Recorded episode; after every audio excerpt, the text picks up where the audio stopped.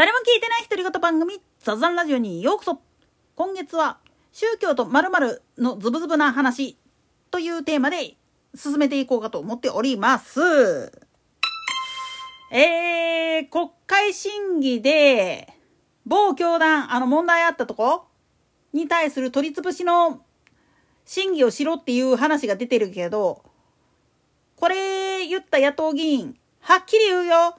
あんた憲法違反やで、それ。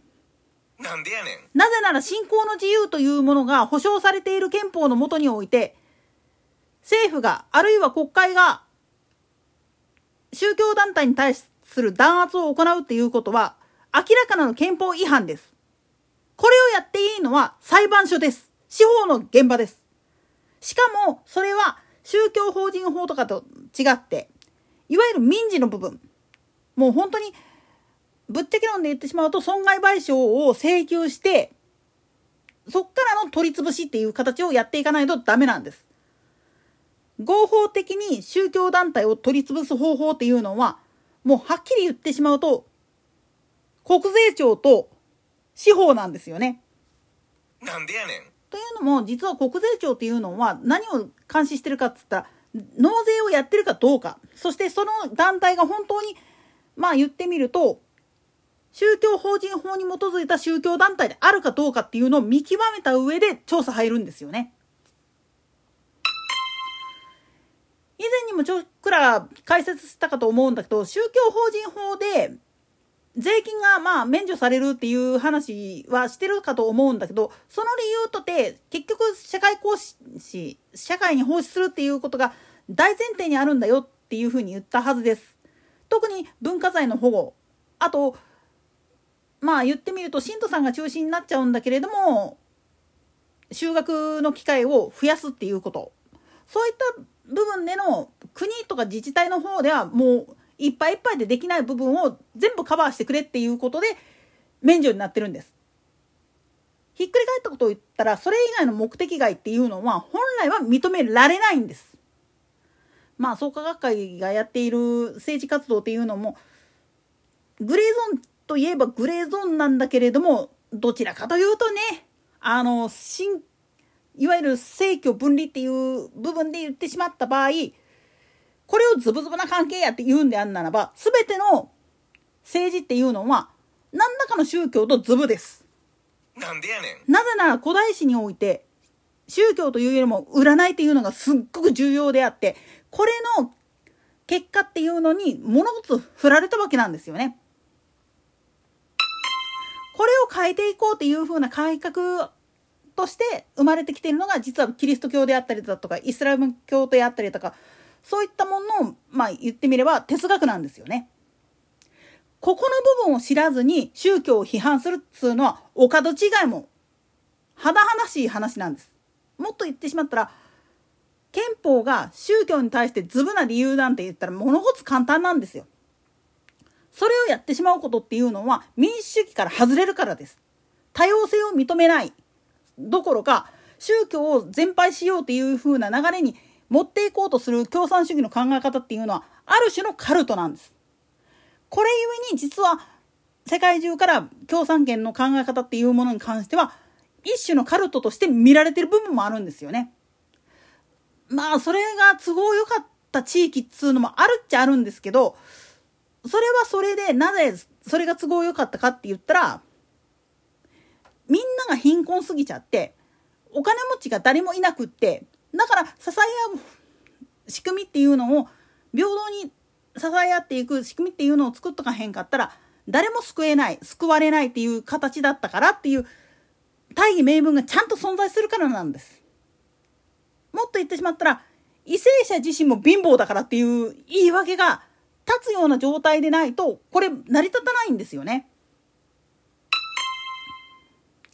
こういったことが分かってない人たちがまあ言ってみると表面上だけ見てそれってかっこいいねすごく世界救えるよね僕たちが考えたこの考え方って正しいよねみたいなことで大暴走してしまうとダメなんです。根幹にはそこに宗教の考え方特に金持ちは金持ちの仕事をやりなさい貧乏人はそれをお金であるいは財宝とかで賄うっていうことができないから肉体労働っていう形で対価を払ってるんだよ。それに対してあなた方はどうなのっていうふうにちゃんと教えの中に出てきますからこれ。それをまあ言ってみるときちっと教えた上ででお金のない人はお金のない人で何らかの就労あるいは芸を披露するっていう形でお金持ってる人から対価をもらうっていうことはやって構わないんだよっていうふうになってるわけなんですよね。この教えが歪んでくるとなんか変な方向に行っちゃうんですよ。だから宗教哲学を学ぶ時には全体で学ぶパターンと別口で学ぶパターンがあるんだよっていうふうにまあ教学の中では教えられるんですよね。日蓮仏法の中では結構ここら辺の細かいことっていうのをやっていくことが多いんですよ。悪いけどあのまあ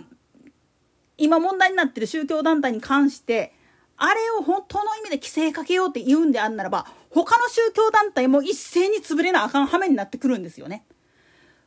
もっと言ってしまうとこれ言ったやつの意見に賛同して政府が動くようになってしまったらそれこそ本当に民主主義の終わりです終焉です民衆の声だからこれを聞けって言ってる人たちっていうのは宗教の本質を知らない人ですもっと言ったら流れ自分たちのムーブメントに乗れたらいいやっていう感じでもう言ってみれば風潮に流されちゃってる人たちですもっと言ってしまうと一番失礼な話だけれども自分たちの信仰心をなじる人っていうのはいかに嫌われているかっていうのを知らないんですよね。そしてなじってる人であればあるほどどんどん人から離れていくんです。人が去っていくんですよね。最初はかっこいいやって思ってるけどだんだん自分たちが気持ち悪い存在っていう風になってきた時にそして周りの人たちが何で離れていくのかっていうのを冷静に見つめ直した時にあこれってすごく失礼なことをやってるんだっていうふうに気づいた人たちはどんどん離れていくんです。つまり今野党が与党を叩く材料として宗教を利用している時点でもうすでにそれカルトに落ちてるんです。野党側がね。負の方に落ちちゃってるんですよね。むしろ宗教団体としてはええ迷惑ですわ。だから宗教団体のことっていうのは宗教団体他の宗教団体自身がやる仕事であって政治家や本来本筋であったら司法とかっていうのは出る幕がないんですよ本来はねただしどうしてもそれっていうのでジャッジが必要な場合は司法が出るべきであって政府あるいは国会っていうのは手出し無用ですこんなもんは。それで手出しをするんであれば自分たちが憲法を犯していること、会見をしなければいけない理由っていうのをちゃんと提示しないといけない。これをやってない時点で話になりません。政治家辞めてもらいましょうかっていう話になってきます。といったところで今回はここまで。それでは次回の更新までごきげんよう。